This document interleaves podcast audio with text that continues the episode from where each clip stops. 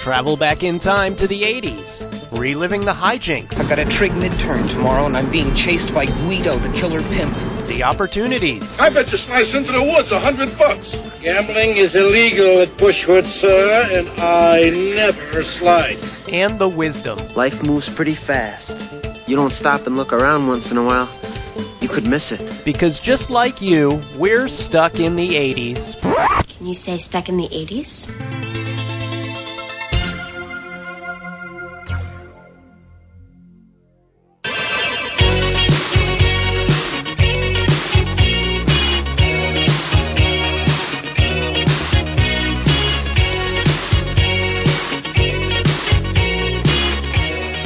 Hey, welcome to Stuck in the 80s. It's your host, Steve Spears with TampaBay.com. And today, we revisit an old friend. It's our interview with Cindy Lauper.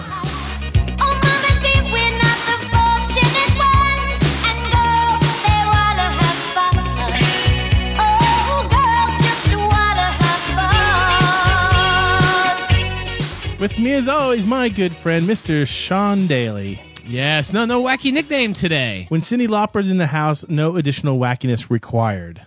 I've been told that before. Then they never call. But we do need body armor. Yeah. As you're about to find out. Cindy, little known fact, real name, Cindy Lauper. Cynthia Ann Stephanie Lauper, 57 years old. Yeah. New York native, New York. She's still got that cute accent, which you're about to see I remark upon, trying to subtly seduce Miss Lauper, and it doesn't really work. You know, they say there's something about New Yorkers. They always say, you know, you either love them or you hate them. Cindy Lauper falls in that category, you know, and she's beloved among. I love her, and she hates me though. That's pretty the way much. It's about to work. She's sort of indifferent about me. Yeah, you were just the other guy in the room, but like, she set her phasers on stun. Yeah. Wow, nerd. I'm the nerd. I just did a Star Trek. Did I say that right? Set phasers on stun. Yeah, so we interviewed Cindy Lauper. We were really excited about it. I had just reviewed her brand new album, Memphis Blues, which I loved. And I gush. It's not even ass-kissing. I gush to Cindy Lauper that I gave it a big fat A. And I win, as you're about to see, I win a little a bit of, favor in return. But she's still pretty down on me. But the album is fantastic, and she's coming to Ruth Eckerd Hall in Clearwater, Florida on August 4th. Will you be there, Steve Spears? I will not. Well, as she explains, it's primarily a blues show. She does two encores, and then you get some of the hits. Yeah. You do not get She-Bop. That's sad. It's very sad. I love that. She-Bop, she reaches out to the young women of the world about their onanistic fantasies. Exactly. You like that? Onanistic? Yeah. Well played. Here's my problem with Cindy Lauper. I mean, I grant every artist the freedom to go and do these vanity projects. And she believes, for whatever reason, that this is an album that means a lot to her and that it's important to her career. She mentions that she wanted to do it 8 years ago.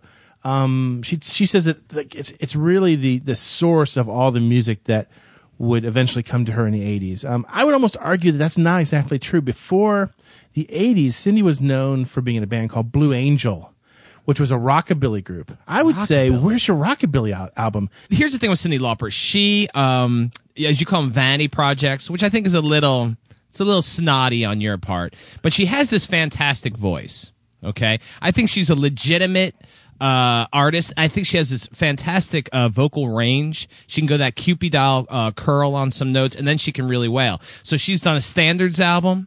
She's done this blues album. She did an electronica dance album. The last album before this was like a Madonna retread album. I hated it. Yeah, and she has like all these different sounds, and I like that. She's kind of a restless artistic spirit, you know. So I'll give her that. However, she's also, as we're about to find out, extremely self-serious. And I've heard from a few other music critics that can go either way. Either Cindy Lauper loves you or she doesn't like you. If you get in her cranky wheelhouse, as we're about to do, you know, she gets a little feisty about things because she's got a lot of other things going on. She's an advocate for gay, lesbian rights. I probably said that wrong. That'll probably piss her off, too. She's very, very outspoken. She was just on Celebrity Apprentice. She's about to do a new reality show. And mainly those are platforms, God forbid I say for her ideas, but for her beliefs. And so she did Apprentice mainly just to get out what she feels about the persecution of gay people in America. So she's very into that. We kind of want to be playful. She doesn't. However, my good man, to get us in the mood, before we get to this coveted interview, why don't we do like a top 5 Cyndi Lauper songs of the 80s? How do you feel about that? Let it be done. Number 5, I drove all night to get to you.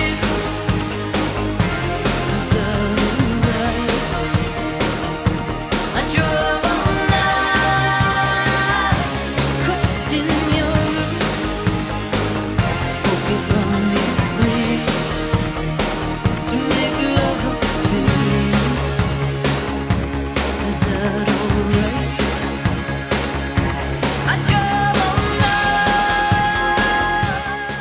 I Drove All Night was a big hit for Cyndi in 1989.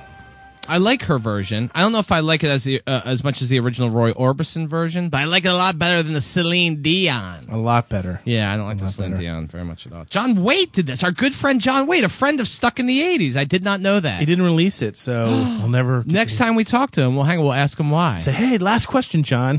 I drove all night. But she wails on this. Yeah. She can sing. Really, her range is incredible. But I don't think she gets a lot of credit for being a great singer. And she is. She is. Are you ready for the continuation? Yes. Number 4.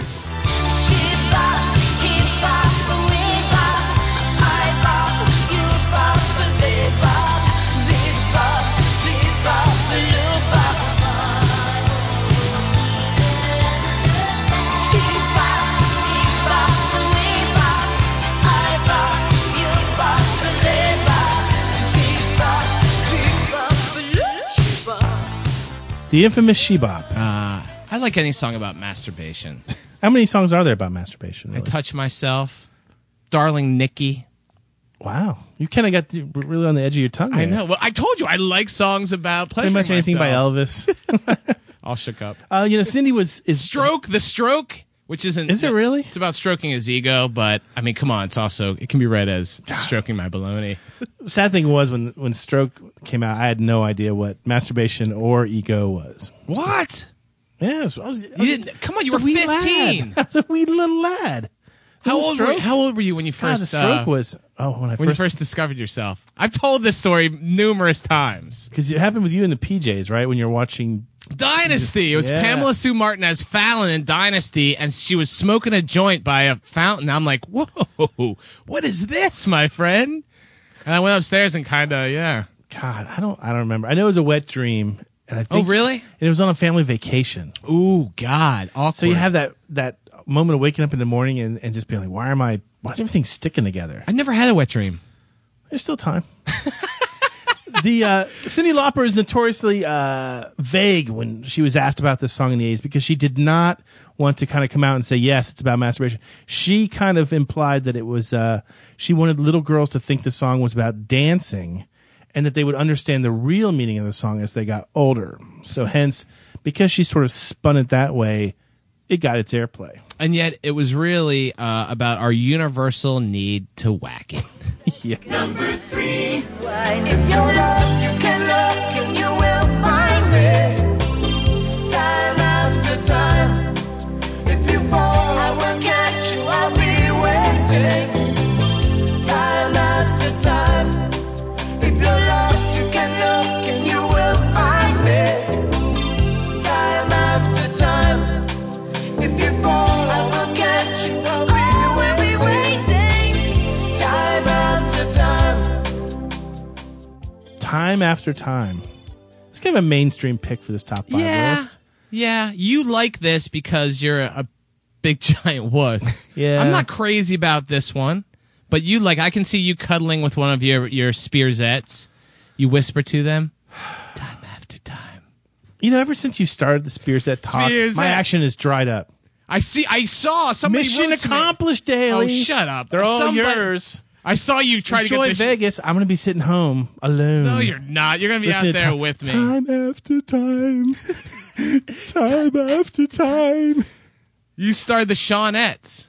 Yeah. Somebody Facebooked me a message. Bloop, bloop. Spears, he just accused me of being a Seanette. Like, that son of a bitch. It's all right. I'm telling you. You dried it up for me. Thanks. You're the opposite of a wingman. Oh, that is not even true. You know what? I'm the greatest wingman. How do you explain, then, the fact that everyone went running for cover? Dude, you as a wingman, we're going to be sitting there if I were in a position to, you know, to score or to woo, you know, and you would sit there and drop little bombs on me. No, I wouldn't. The way you said that. Time. And you know what? It's like it is in life, too. Like, I'm always boosting you up, and you're cutting me down. You're like, you got my Achilles right there. No. See, the way you're saying it, everybody knows. There's even a letter about this later. Yeah, we'll see. Time after time. I love it. Nice video. Ready? You should bring your, like, ukulele to Vegas, and you'll have, like, 2 or 3 Spearsettes, you know? And you just go in the corner, and you're like, you pluck out Time After Time. And then I crank out a Hooters tune. Lying there. And they're all sitting there crying. Lighters. They have mustaches, too. All right, what's next? Here we go. Number 2. Money changes everything. I said money changes everything. You think you know what you're doing when I'm pulled the strings. It's all in the past now. Money changes everything. Sing it for me, Daly. Money changes everything. You know what? This could have been number 1 for me. Written by the great Tom Gray, who's friends with our own John Fleming, the performance arts critic here at the St. Pete Times. Great tune. My favorite tune on She's So Unusual, probably. Really? Yes. That's heavy. High praise. A lot of people are probably anticipating this number 1 pick. They probably think they know exactly what song we're going to play. We have a curveball in store, but we mean this. We really do. You ready? Yeah, give it to him. Number 1.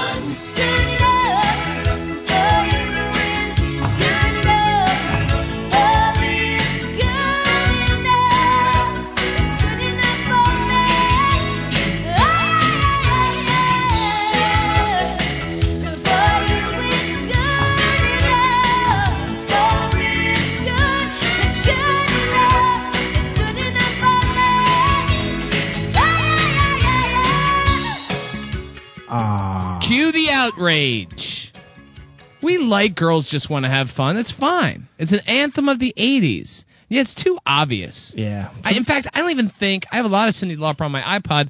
Girls Just Want to Have Fun isn't even on there. Nothing against it. It's on mine. I don't doubt that. But Goonies... This is like my... Good love for you is good love for me. Don't cut me off when I'm flowing. This is my olive branch. This is my olive branch to the Goonie fans out there who've ridiculed me for 5 years. Have you watched it yet? No. Dude, you own it. I was at friggin' Walmart with you when you bought it. No, it's still in the wrapper. You have nothing better to do. I know. Yeah, except sit there and lick your cat's balls. Time after time. Just turn the light on and off like Glenn Close in Fatal Attraction. No, this is... I promise. Okay, here. You know, I made a promise about the facial hair before Vegas. I will watch the Goonies before Vegas. It's fun. I know. It's good. It's a kid's flick. So what? I don't know. It's a good kid's flick. At least it's not Stand By Me. Ugh. Don't make me ever watch that again. If I have to hear your dumbass, boring theory about how you don't like 80s movies that were set in other decades. When's the Goonies set? Set in the 80s? Yes, it's set in the 80s. It is so purely 80s, you're going to love it. Okay. I'll take your word for it. So there you go, our top 5. I like our top 5. I know. You know what? And I was this close to asking Cyndi, hey, it's the 25th anniversary of Goonies. Would you please play Goonies Are Good Enough? And I could just tell I was going to get smacked down if I did. You know, and she's notoriously not liked this song, has not played it very much live. I know she refused to play it live after 86. It was like 20 years after that till finally she got tired of the fans screaming for it at her live shows and she started playing it again. But on this tour, no. Wow. That's what, and you've put this number 1 almost to spite Cyndi Lauper. Yeah. Well, it's funny, as we're about to play the interview now, And you and I had about another 5 questions we wanted to ask her about.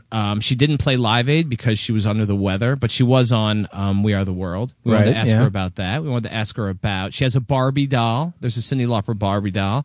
And they're all kind of rather playful questions, but as you're about to see, she's not in a playful mood. Are you ready, my friend? Here you go, the Cyndi Lauper interview.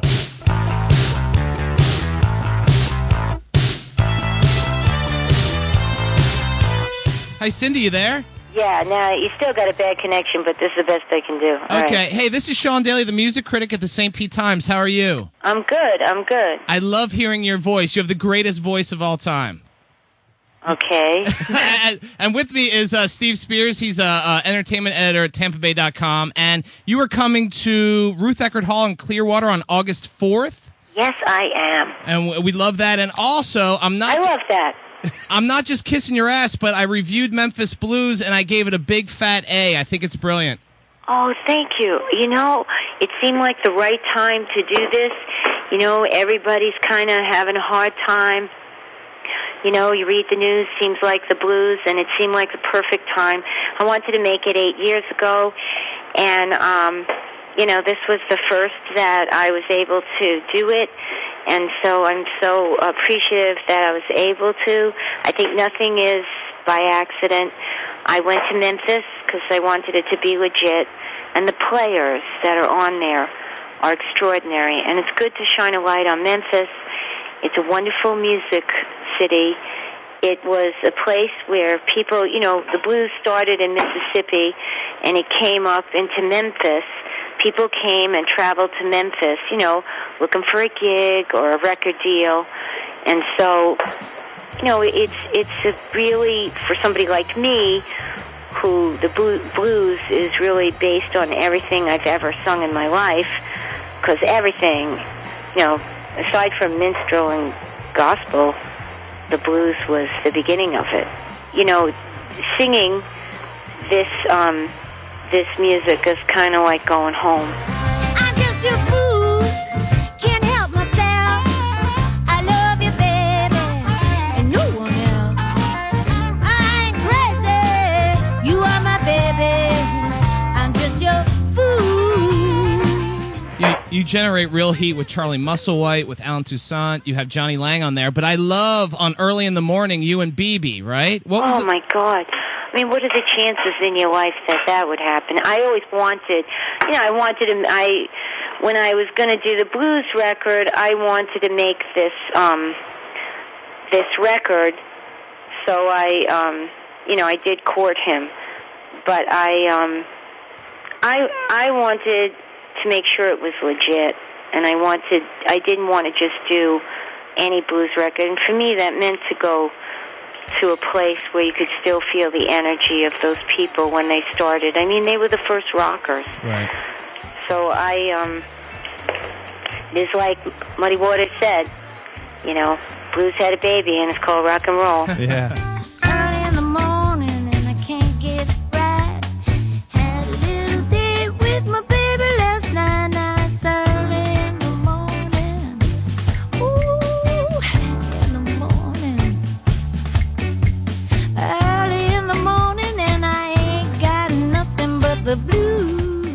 Hey, Cyndi, when you do a live show these days, how do you switch gears from a hardcore blues song to your 80s pop goodness? I don't. These shows are mainly blues shows, and I do my old songs at the end, and I don't switch. I do blues versions of Girls and... Change of Heart. Actually, well, I mean, I guess it's kind of energetic, but, you know, even the blues songs that I'm doing aren't, they're kind of uplifting. They're not, it's not a slow set. You know, Cyndi, you're in the news a lot these days, and I think that's great for pop culture that you're omnipresent. You were in Celebrity Apprentice, and... I did that to get WeGiveADamn.org off the ground. Yeah. And to raise awareness for the True Colors Fund, and also to raise awareness for the LGBT struggle for civil rights. You know, gays in America, the people who do not have civil rights in our country. Yeah. It's kind of scary when a group of people, when you can single out a group of people. Once you start singling out a group of people, you're on your way. Because if you can single out one group of people, you can single out another group of people. So you just got to be careful where you're standing when people get singled out. It's not a good idea in our country. So, you know, I think it's the more education that you can give people through, you know, the Internet, where people can talk to people. And, you know, when I grew up in the women's consciousness era, where you'd sit around and listen to other women talk. And those women and their experiences I learned from. And it wasn't dogma being thrown at me. It was just human experience. And I think that humans listening to other human experience is the best way to share and understand the real issues that are at stake here in our country. You know, I read somewhere that you were talking with maybe Mark Burnett about doing a reality show. Is the catalyst for that to you know, continue the conversation about education and things like that? That's, you know, the reality show started happening before I had gone on The Apprentice. I had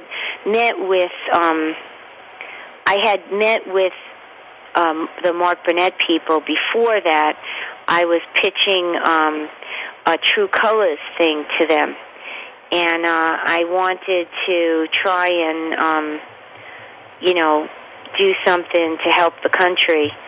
At that point, maybe fill the food cabinets, you know, around the country, because people were having a tough time. And anyway, that didn't work out. So the next thing, they said to me, listen, and if you care about the True Colors thing, why don't you do the, you know, Celebrity Apprentice, and you can raise awareness, and that, you know, would help. So I did that. And, you know, it was a journey. It was a journey, you know. And I see your true colors shining through. I see your true colors, and that's why I love you. So don't be afraid to let us show your true colors. Your true colors are beautiful like a rainbow.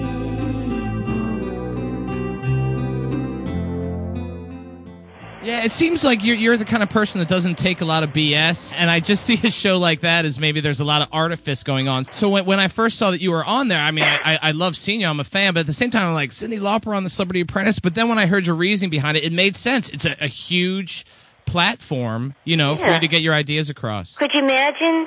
Not my ideas. It's not my ideas. It's what's going on. It's not my ideas, sweetie. It's a reality. Do you know gay people in your life? Do you have a gay cousin, a gay brother, or a gay sister, or an aunt, an uncle? You're part of our family. These are people we know and work with, and we're allowing them to be discriminated against in a big way. And that isn't good in our country, no matter what dogma you're throwing at people. Mm. It's not about my opinion. It's about what's going on. So it was a great platform to say, hey, there's a large group of Americans in our country are not afforded civil rights, and that's the gay community. And I got to say that on national TV, and that's important. It is important. It's not my opinion or my thoughts. It's a reality. Talk to somebody, sweetie. Talk to your friends. Let them talk to you and tell you what goes on in their life because of this discrimination. Hey, Cindy. And it's only going to get worse. Not just this, but discriminating, the whole Arizona thing, it's only going to get worse because it's a smokescreen. It's what they do every time there's a problem. Let's find scapegoats. Let's find them. Let's stir it up. You know, it always turns into bringing out the worst in people, not the best. We want to work on getting the best and bringing out the best of people. You know, human experience. That's very important, you know. That's what even my music is about that. The whole idea of doing the blues record now is because I thought, you know, you read the news, you see the blues. But the best part of the blues is uplifting. Right. And that's what you want. You want to uplift people. You want to, you know, with humor, or these blues songs were written by people who were oppressed. But yet, they made music that was uplifting. And that's the part you want to always focus on, the uplifting part. Hey, Cindy, we can't wait to see you here in Clearwater on August 4th at Ruth Eckerd. It's going to be a hell of a night. Well, it's a wonderful band. It's a lot of energy. It's and the music.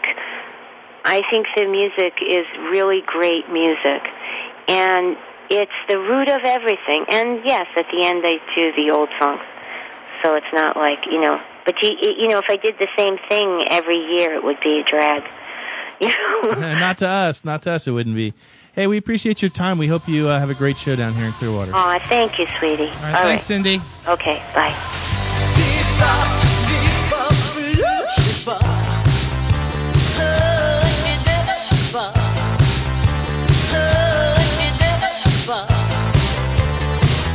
So there it is.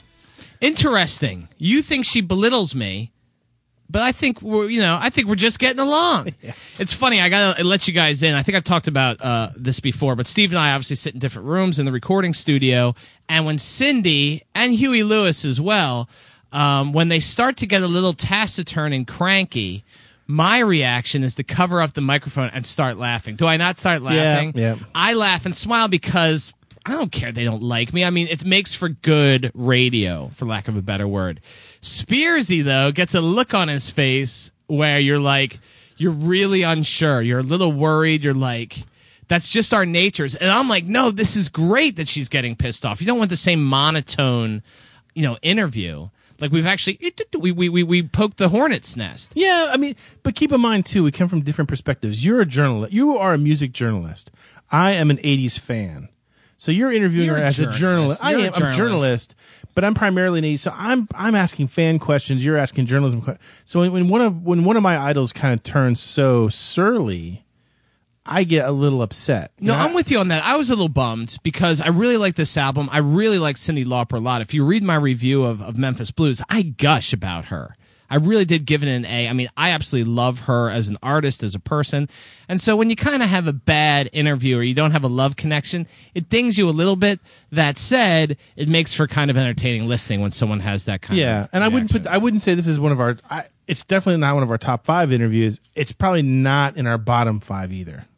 No. I don't think it's bottom five. I mean, she wasn't giving us real specifics. Sometimes people get really specific, and that makes a good interview. Yeah. When they give you like specific stories, or that Kenny Loggins interview I remember was great, or the Brian Johnson interview where he really gets down and dirty, tells some great stories, you know, and that didn't happen. So she didn't tell us anything we didn't already know. Kind of, yeah. And she has an adorable voice, and she kind of, you know, it gets off to a horrible start because I just want to like pinch her. She's so cute, and she's like, okay, like come on, you've never heard that before. People talk about your voice all the time, right? Exactly. Anyway, so I'm a little blue right now, but I wonder what could make me feel better. I think I know. The Seggies.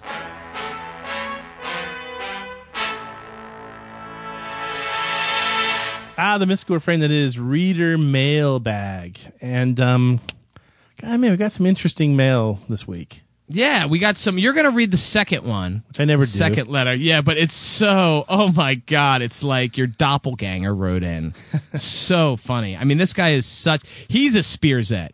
But first of all, we have a fun letter from Jesus Donkey, who always has something interesting to say.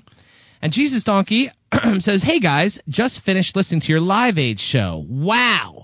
What a podcast. And indeed, Steve, you and I thought that was one of our best. It's probably top five.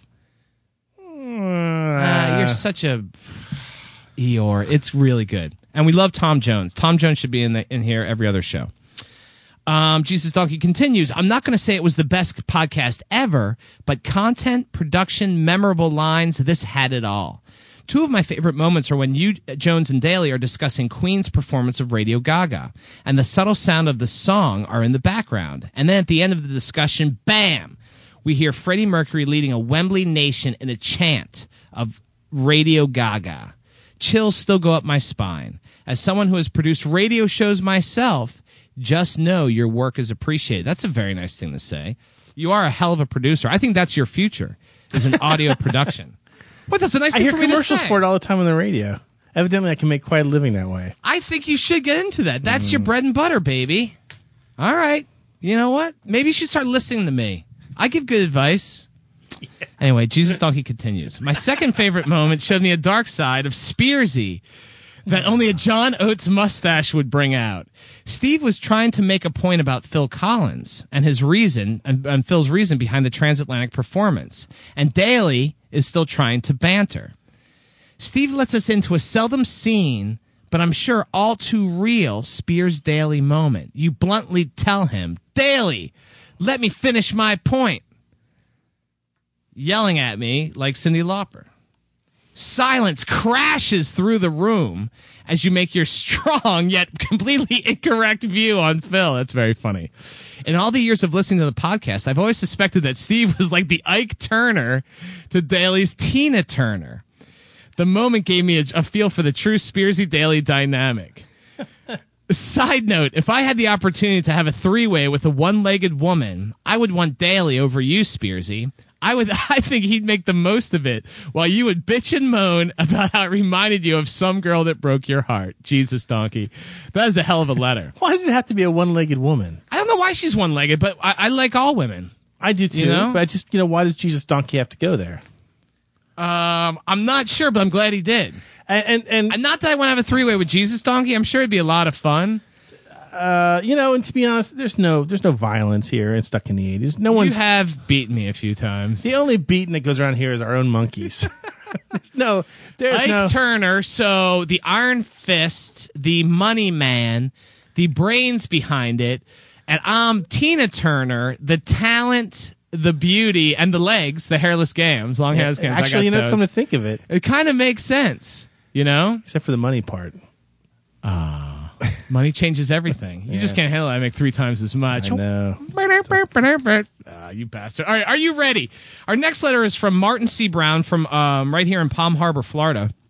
And when I read this letter, Jesus, I thought Steve had written it and you were screwing with me and I could rearrange the letters of Martin C. Brown and it spells like F.U. Daily or something. But anyway, this is your brother from another mother. Would you like to read this? I'd love to read it. Are you ready? Have at it, my friend. Mr. Spears and Company. Mr. Spears and... All right. I got to stop you right there. Mr. Spears and Company? And Company? Ampersand CO period? Evidently, I've been incorporated. Unbelievable. Go on. Mr. Spears, and Company? Who is this guy? I'm going public next month, actually. You ready? And so Martin writes this. I sit here late on a Saturday night, early Sunday morning, feeling as low as the ending of The Last American Virgin. Locked into my 40s, stuck in the 80s, when did life become about what everyone else wanted? Parents we love with health issues, kids we love with life issues, working for people whose idea of fun is golfing and passive-aggressively tormenting their underlings. What is a post-Hughesian to do? I have tried to set my wonderful wife up with a summer of 80s flashback concerts to lighten the mood. The psychedelics fell through, and the fix in Orlando was a no-go due to family issues. We still have choice seats, though, to Crowded House and Tears for Fears. You guys should sit next to each other. Yeah. And wipe each other's tears. I'll be at both shows. Martin continues. I guess I'm looking for a kindred spirit to commiserate with for a moment. Obviously, I don't know you all from Bender, but my wife turned me on to the podcasts. She's a faithful listener. I've enjoyed a lot of them, especially the John Hughes Memorial. Man, his death bit. Well, yes, it did. There you go. It did bite. That's a great tweet right there. As an inspiring writer who felt Jake Briggs was a kindred cinematic spirit, losing Hughes was the beginning of a pretty bogus year. I spent that afternoon in my shades by the pool, listening to a loop of Hughes movie songs on my faux iPod, sipping the last six of Old Style as my kids looked out in the window in disgust. His passing was a real pisser. It sucked, and it still sucks hard. Ah well, no worries. I will continue doing what any suburban husband and the dutiful father does. Get the day done right and spend the late night reveling in the past, soaking in its glories, and striving to pen the next great 80s S classic. Trying to move forward and trying not to miss anything. Martin C. Brown, Palm Harbor, Florida. You guys should live together. Do you need a roommate? No.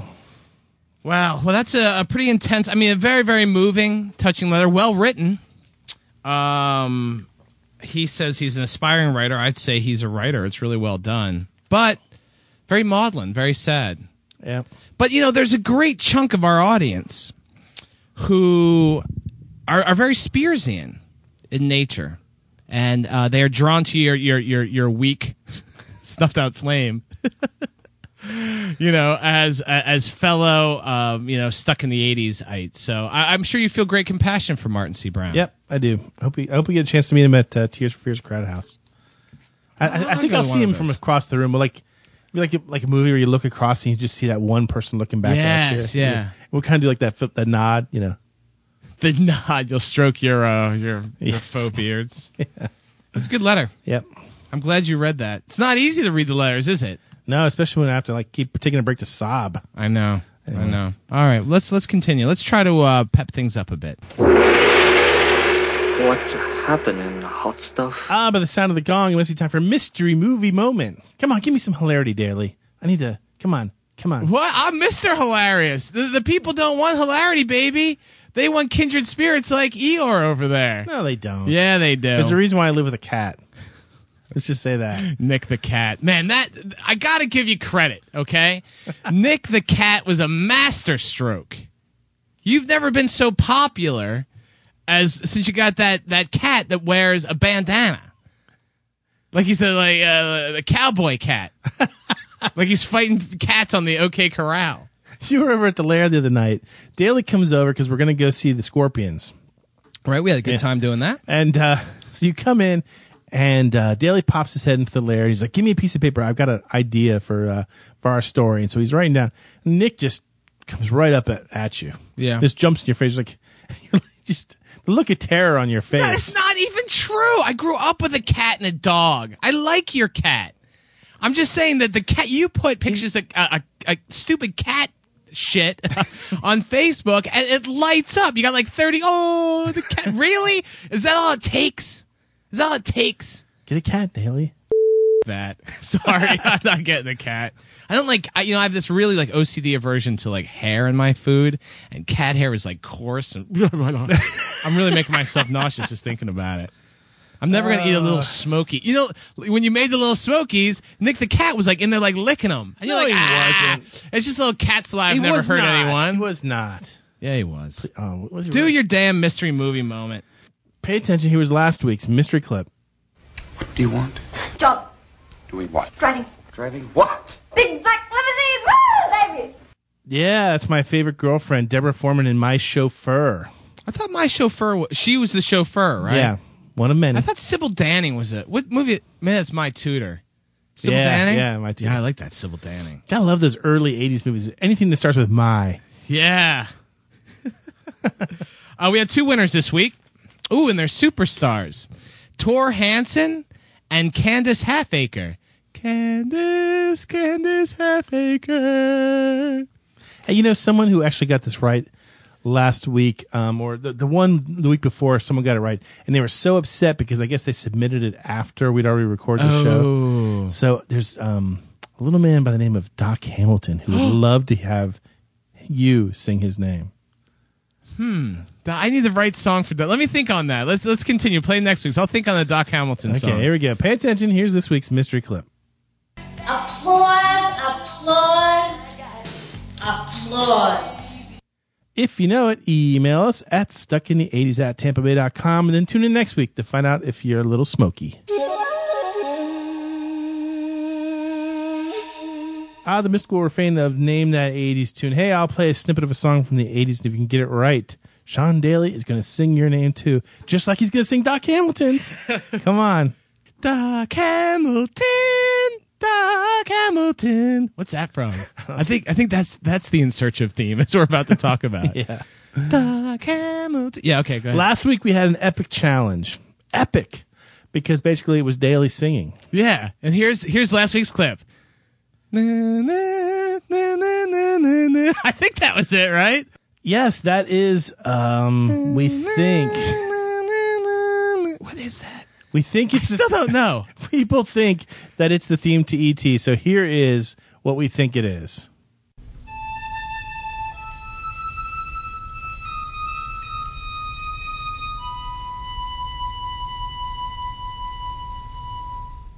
Okay, I guess it sounds like that. I don't know. The fact is we had winners. Lots of them. Who said a theme from E.T., we think. Andrew Sabati, A-Rod, Jesus Donkey again, John from San Diego, Citizen Buck, Zem Kimchi in Korea, and Jay Emmett. Other guesses included Carol Jansen and Michael Berg said it was the theme to In Search Of. Do you remember In Search Of? Yeah, sure. With Leonard Nimoy. Oh, man, I love that show. And that's the Doc Hamilton theme. Doc Hamilton, Doc Hamilton. And we're going to be about like Sasquatch and Leonard Nimoy just scared the hell out of you. Yeah. Sometimes it'd be crappy, like In Search Of Diamonds, and you'd be like, what? But then sometimes it would be like, yeah, either Yeti or Loch Ness Monster. And it was like, by that time that we saw them, they were pretty grainy, like it was shot on really lousy film. Yeah. Man, I would love to get In Search Of on the box set of those. Terrifying. Ghost. Nimoy was so good. Anyway, and we had still more guesses. John Stolick said the name of that is Insanity by Sean Daly. So, and more. Todd in Minnesota says it's Pure Imagination from the classic Willy Wonka and the Chocolate Factory. But that would be...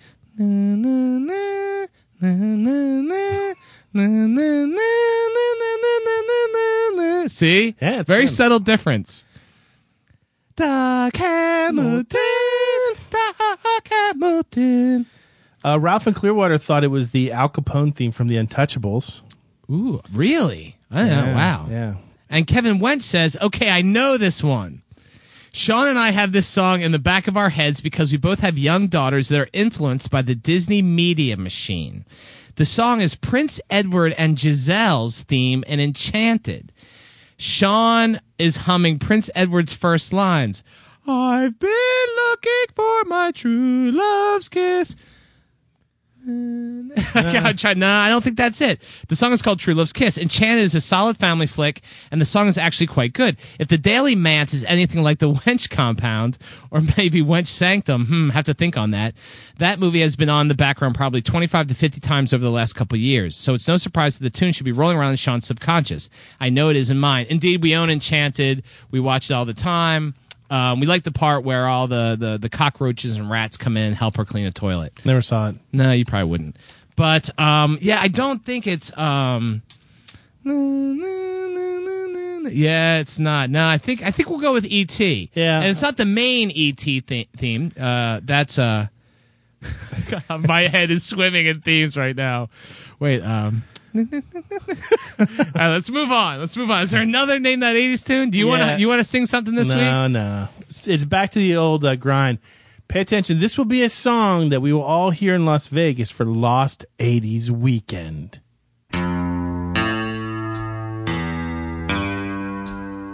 If you know it, email us at stuckinays@tampaBay.com. Next week, Sean will give you the special treatment.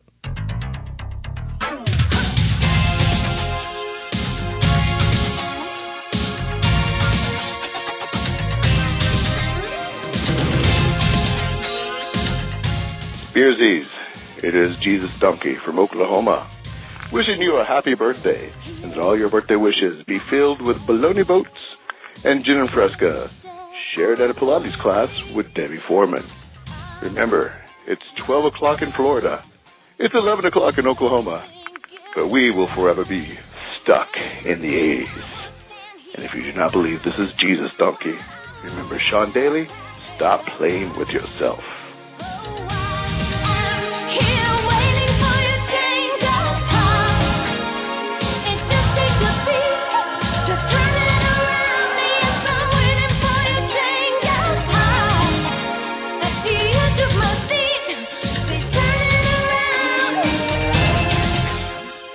think about Cyndi Lauper? Did our interview with her diminish her legacy, her importance to us as 80s fans?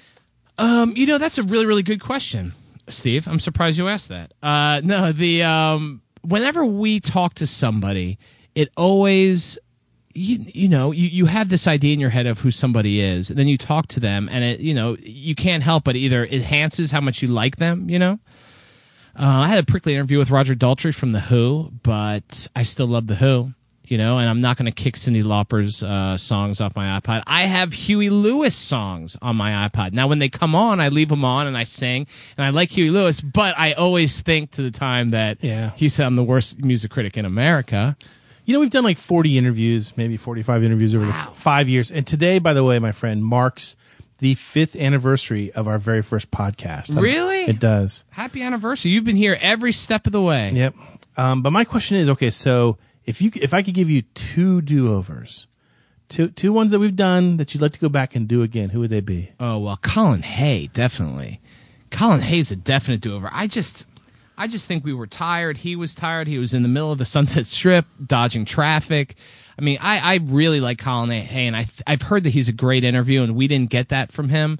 So I'd like to do that do-over. What's one of yours? Wow. Not Tom Wopat. I think I should have just passed on that one. It's not that it was, again. Oh, Molly Ringwald. Molly Ringwald comes to mind. If she were forthcoming. If she were going to do a sit-down, like an hour interview, and she'd know she's talking about her whole career. When she was coming through before, she was trying to pitch Sweet Charity. She wasn't really trying to talk Breakfast Club. One more. They might be giants. Boy, that just... They were surly that day. Didn't work. Yeah. You know, it's like you catch someone on a bad day, you catch them on a bad day. Everybody has bad days. But Colin Hay is definitely the one I do over. Yeah. We don't have bad days here at Stuck in the 80s. Every day is a great day. So Sean Daly and I are going to go eat some birthday cake. I can't. What's the main E.T. theme? Stop it. It's got those prickly John Williams. Why do you torture yourself like this?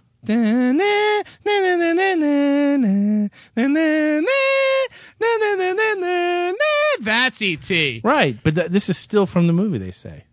They would know. I've never seen it. They're smart. They're smarter than I am. He dies at the end, right? Sorry.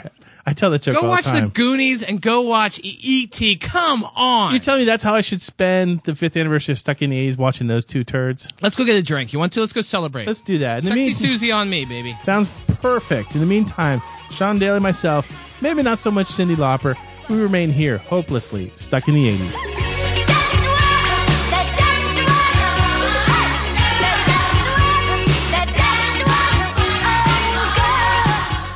Stuck in the 80s is produced by the St. Petersburg Times and TampaBay.com. Special thanks to Check Battery Daily for the music for the opening credits. Read our blog at TampaBay.com/blogs/80s, and don't forget to subscribe to the show at iTunes.